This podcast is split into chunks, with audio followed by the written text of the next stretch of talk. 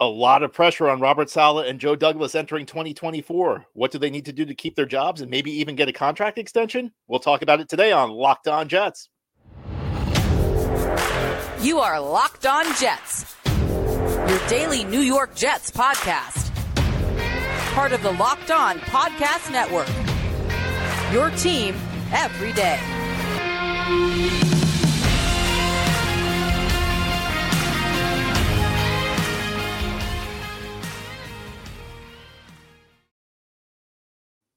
Welcome. This is the Locked On Jets podcast, part of the Locked On Podcast Network, your team every day. It's Wednesday, January 17th, 2024, and I'm your host, John B. from ganggreennation.com. Thanking you so much for making the show your first listen or first watch every day. Subscribe to the show for free on YouTube or wherever you get your podcasts so you'll get new episodes as soon as they're posted. If you enjoy the show and are listening on a podcast source, give it a five star review. If you're watching on YouTube and enjoy the show, give this episode a big thumbs up. Helps us out, helps other Jets fans find the show. This episode is brought to you by Jase Medical. Empower yourself when you purchase a Jase case, providing you with a personal supply of five antibiotics that treat 50 plus infections. Get yours today at jasemedical.com and use code locked on to get $20 off your first order. That's J A S E medical.com. Well, today we have our weekly mailbag show. Thanks to everybody who sent in questions. Each Wednesday we try and do a mailbag with listener questions. And our first question is about the head coach and general manager of the New York Jets. John, what do Joe Douglas and Robert Saleh need to do to get a contract extension? So I think Joe Douglas is going to get a contract extension, and I think it's going to come soon. So hear me out on this. Joe Douglas is actually entering the final season of his original contract. He got a six year contract when he signed with the Jets in 2019. So we're now through five seasons. And part of the reason Joe Douglas demanded the six year contract was, first of all, he was in a position to do it because Jets really wanted him when they signed him back in 2019. They, he also signed it because he got signed at a he got hired at a very unusual point in time. And it was after free agency and the draft had been conducted, and the Jets essentially spent two years worth of cap space on the free agent class in 2019 and then fired Mike Maccagnan, the guy that gave all the contracts out. So Douglas was not really able to get to work until year three. And part of it, I think, was knowing that, knowing that the team pro- would probably not be successful the first two years, he wanted a lot of job security. Well, now we're entering what will be year six for Douglas. And Woody Johnson's bringing him back. I mean, there's no question about it. I don't think Douglas is in danger of suffering the fate of Maccagnan, like getting fired after the draft this year.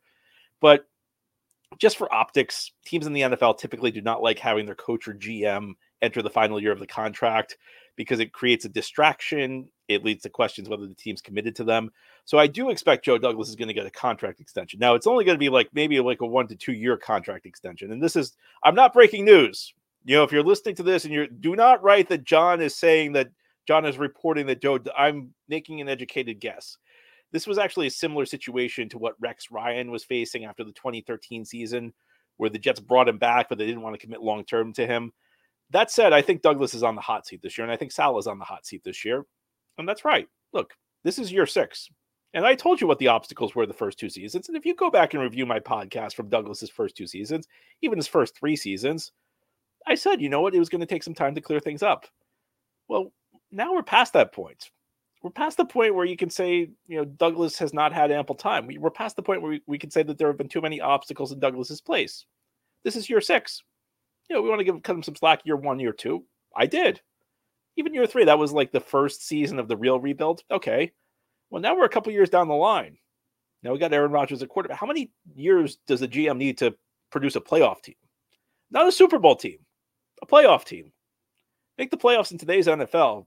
Need to be the seventh best team out of 16 in your conference. So you just need to be a little bit above the median. That doesn't seem like a lot to ask once in six years. And I'd say the same for Robert Saleh. You know, look, 2021 is, was his first year. That was kind of the first year of the real Douglas overhaul. And that season, you knew the Jets were going to be bad.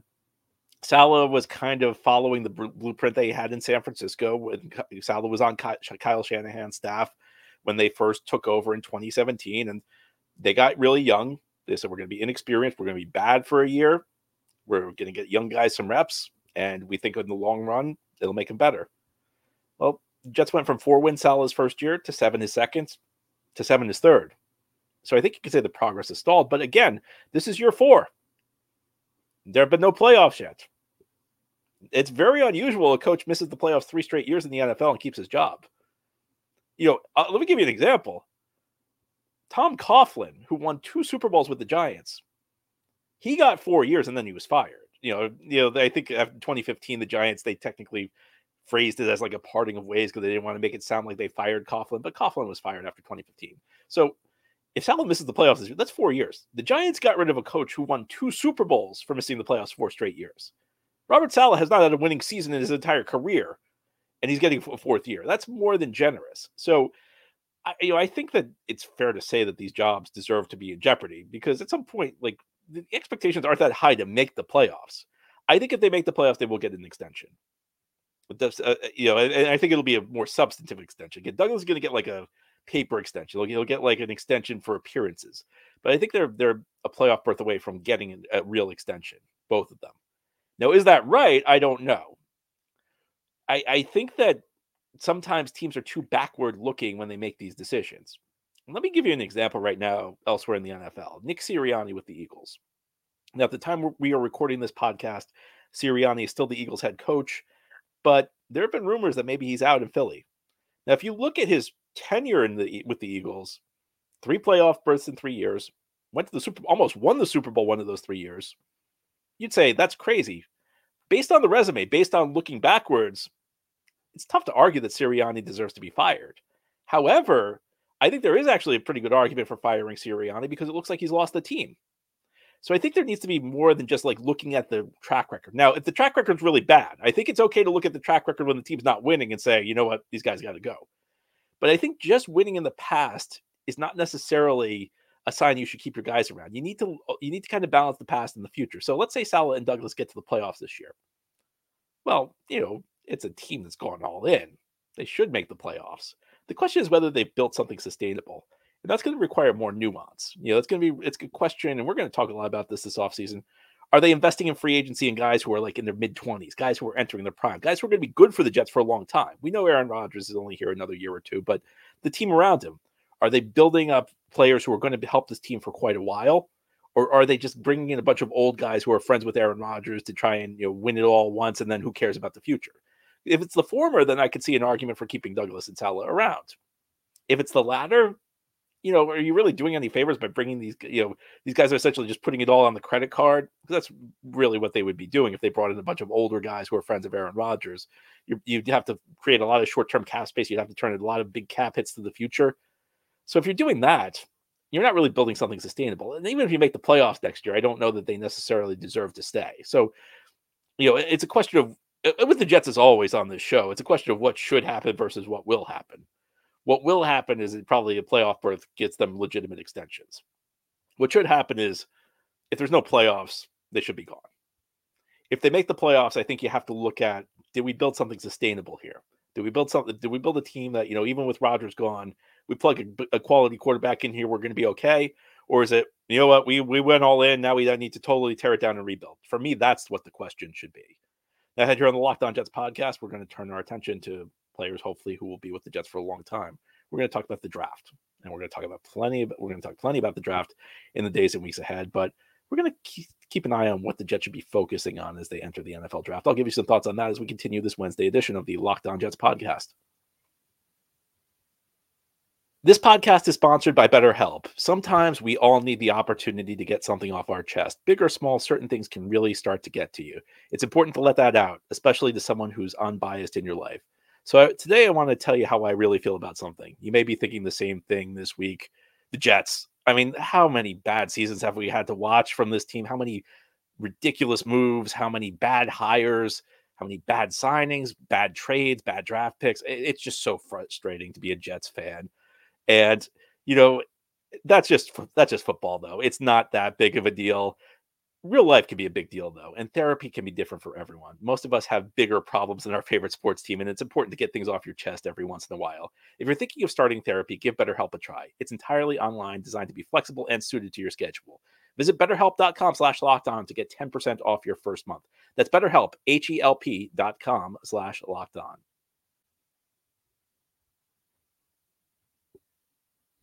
This episode of Locked On Jets is brought to you by PrizePicks. Prize Picks is the largest daily fantasy sports platform in North America.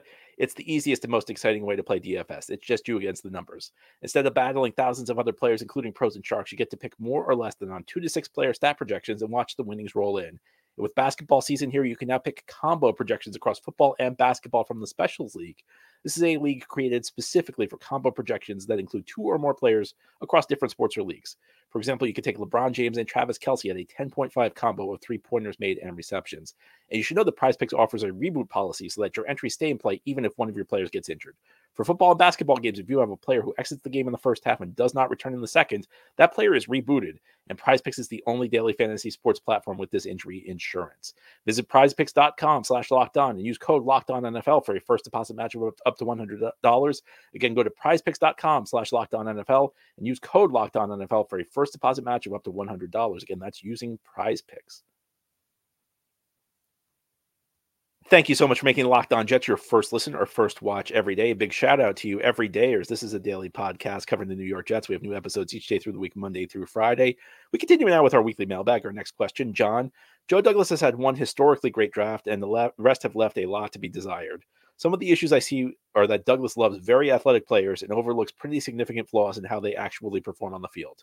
What does Joe Douglas need to do in order to really nail this upcoming draft? That that is a very astute point, and that is you know, eh, that is maybe maybe Joe Douglas's biggest flaw. Now, I think like the problem with like sometimes some of our analysis is we look at some of the flaws in our GM and what they do, and we just assume that like there's like a blanket lesson to be learned by this because a lot of the mistakes Joe Douglas has made has been simply just focusing too much on traits, getting guys who are very raw athletes, but maybe are not great football players.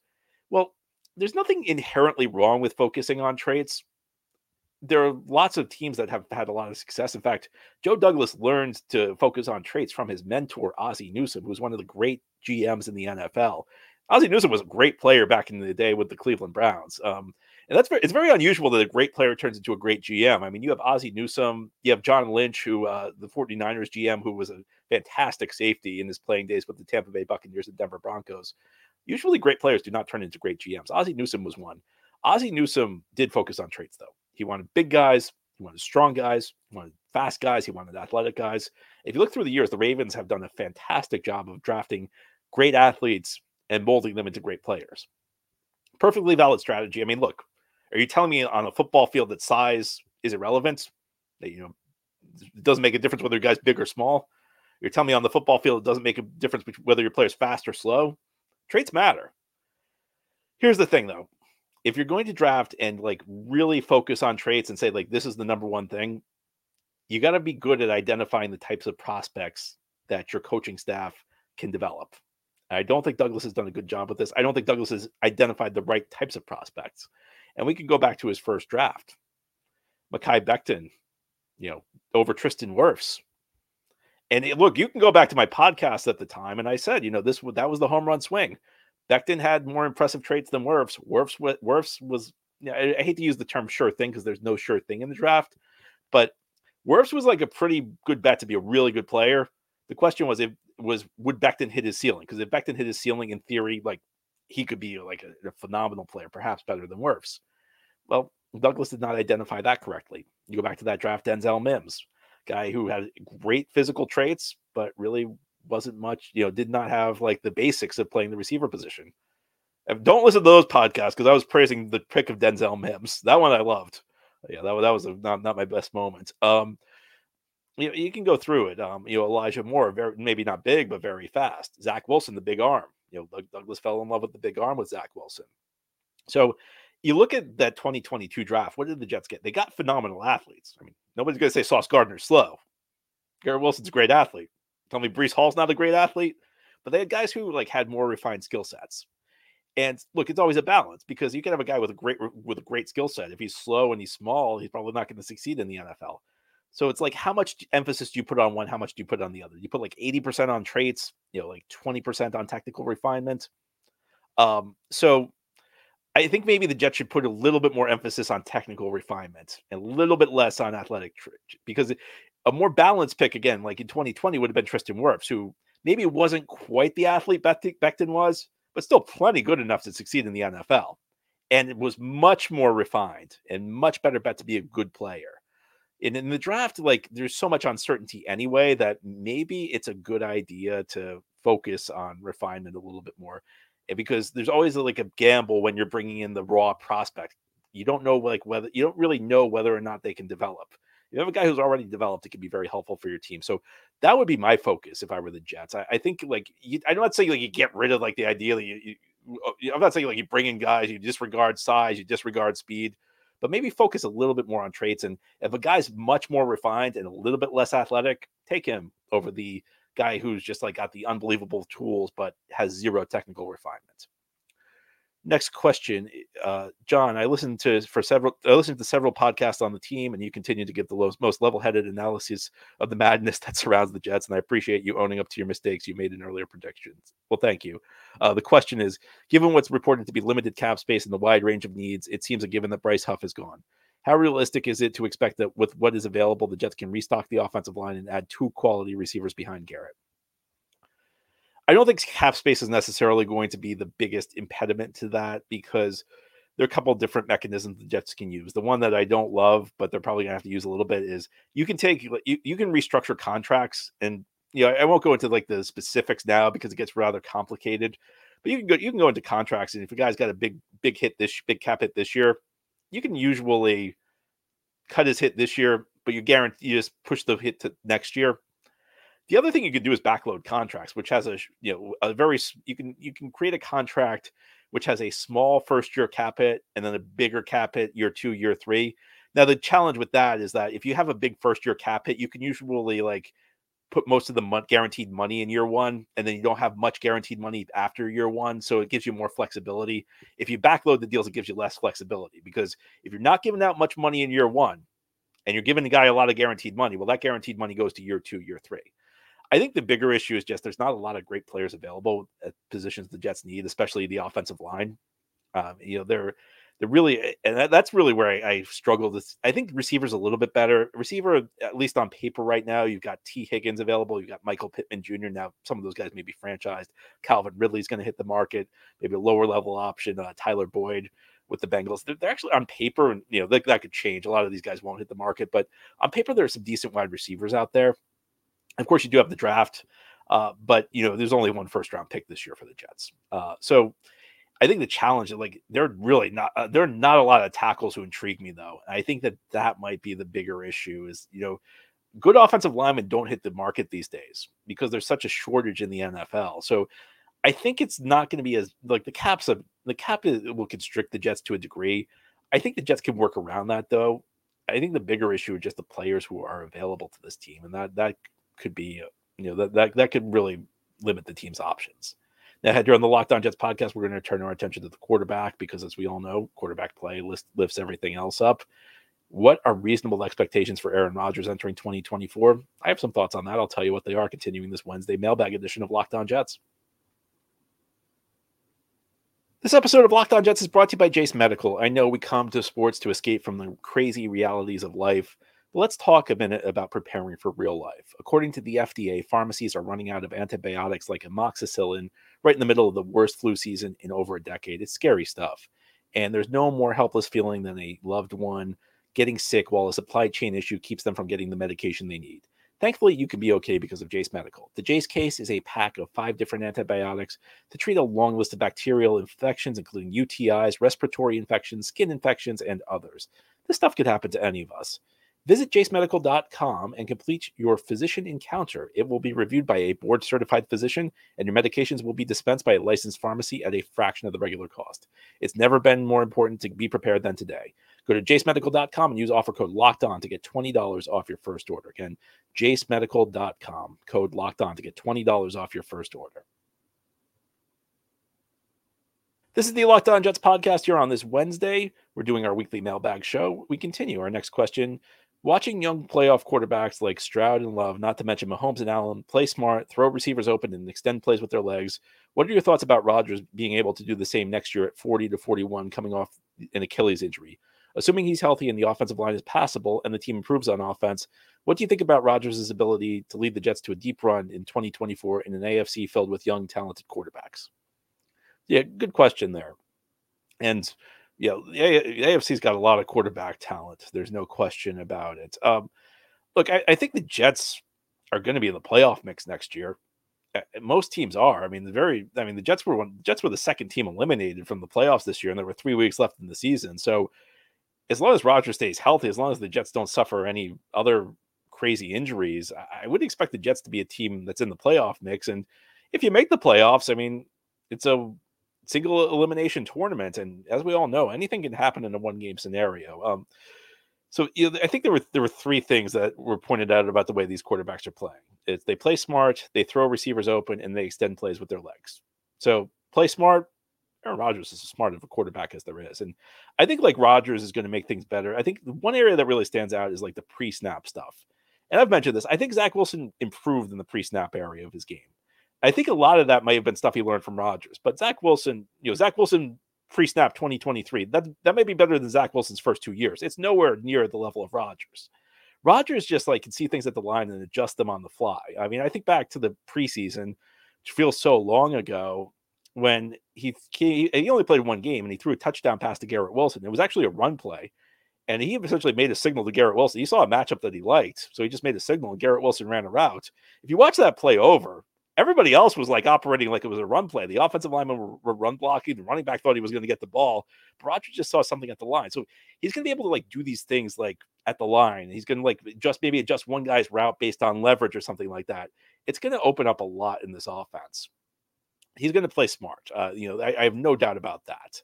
Um, is he going to be able to? Uh, is he going to be able to throw receivers open? I mean, it's Aaron Rodgers.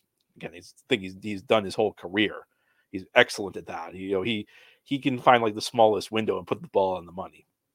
Is he going to be able to extend plays with his legs? I think the answer to that is no, and that's no small deal because a lot of Rodgers' uh, specialness has been, you know, he hasn't maybe not been the, the most dynamic scrambler. He's not, you know, he's not Lamar Jackson. He's not Josh Allen. Never has been, but he's been great at like breaking the pocket. Those, you know, moving left, moving right, and even before the injury, you saw that that was not eh, back in his last couple of years in Green Bay.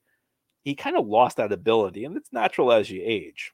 And now he's coming off an Achilles injury. And if you know, there's one thing an Achilles injury does to a guy in his late 30s, early 40s in the NFL, it really hinders their ability to move. And that's, by the way, that's why the offensive line is so important. That's why it's critical that the Jets address this offensive line this offseason because Rodgers is probably going to be more confined to the pocket than he's ever been in his career. And if, even if like you go back to his last season in Green Bay, his success rate on plays outside the pocket had gone down. It's not going to get better, most likely. If you keep him upright, if you block effectively, if you protect him, all that other stuff, you know, comes into play. He'll still be really smart. He'll still throw guys open. He just can't. He just can't be under duress anymore because he's not going to be able to beat guys himself. He's not going to be able to extend plays to the degree he used to be able to. Now, if the Jets like build a great offensive line around him, the sky's the limit for this team. You know, can the Jets go on a deep run? I, they will. They will not be the favorite. I, I don't think that they're, this is going to be a team that enters the season as like one of the top three choices in the AFC. Even this year, when they had all the hype, I don't think anybody really said that they were a top three team in the conference. Uh, if they build a great offensive line, though, I mean, they could they could they'll probably be able to fight with anybody next year. But as I mentioned in the last segment, not so easy. Uh, it's going to be tough because there aren't a lot of great offensive line options available. I think the team has a really good chance of, uh, if Rodgers stays healthy, of breaking that 13 year playoff drought, though. And once you get in again, maybe it's pull an upset or two. You know, anything can happen in a one game scenario. Our last questions from Peter in the UK. John, the draft class is supposed to be loaded with quality offensive line candidates. Based on this, would you trade back from the number 10 pick and hope to get a starter on the offensive line in the late first or early second rounds and you add the extra picks? Or would you rather stay put? Do you have any second or third round projected offensive linemen in mind who could be starters? So the second question, I'm still early in the process, so we'll probably get closer. I'll, I'll probably give you some names as we get closer to the draft. I, I don't have anybody in mind just yet. Um, in general, I'm a big fan of trading down. I think especially this year, trading down makes sense for the Jets because they lack a second round pick, and it goes beyond the offensive line. You're always trying to balance the short run and the long run. It's really difficult in the long run when you go multiple years short on draft picks. You know, last year the Jets were without a third round pick. This year they're without a second round pick. You know, you can't keep these things add up over time. If you're not constantly infusing your team with young talent, it becomes tricky. And maybe it doesn't appear in year one, but like three, four years down the line, you start to notice this stuff. I think the other thing you got to understand is just in, and again, this is another theoretical thing. It's like a big picture team building concept. NFL teams actually do a pretty good job at identifying who the good players are going to be, but they're not always great at like figuring out like okay, these are the five elite prospects. They're pretty good at like figuring those guys out. They're not always great at like ranking this guy's the best, this guy's the second best. Lots of times, you know, they get that wrong. I mean, not not the offensive line, but Justin Jefferson was the fifth wide receiver off the board in 2020. And there are some good names on that list. So like they got like the guys who are good right at the wide receiver position that year. They just didn't rank them that well. Um, and that's something that's pretty common. You know, it's it's frequently the case where like the second or third best guy at a given position ends up being the best at his position in the draft class. So with that in mind, there's a lot of uncertainty in the draft. Teams are overconfident in their ability to project these guys, and there's a lot that is difficult to project in the draft.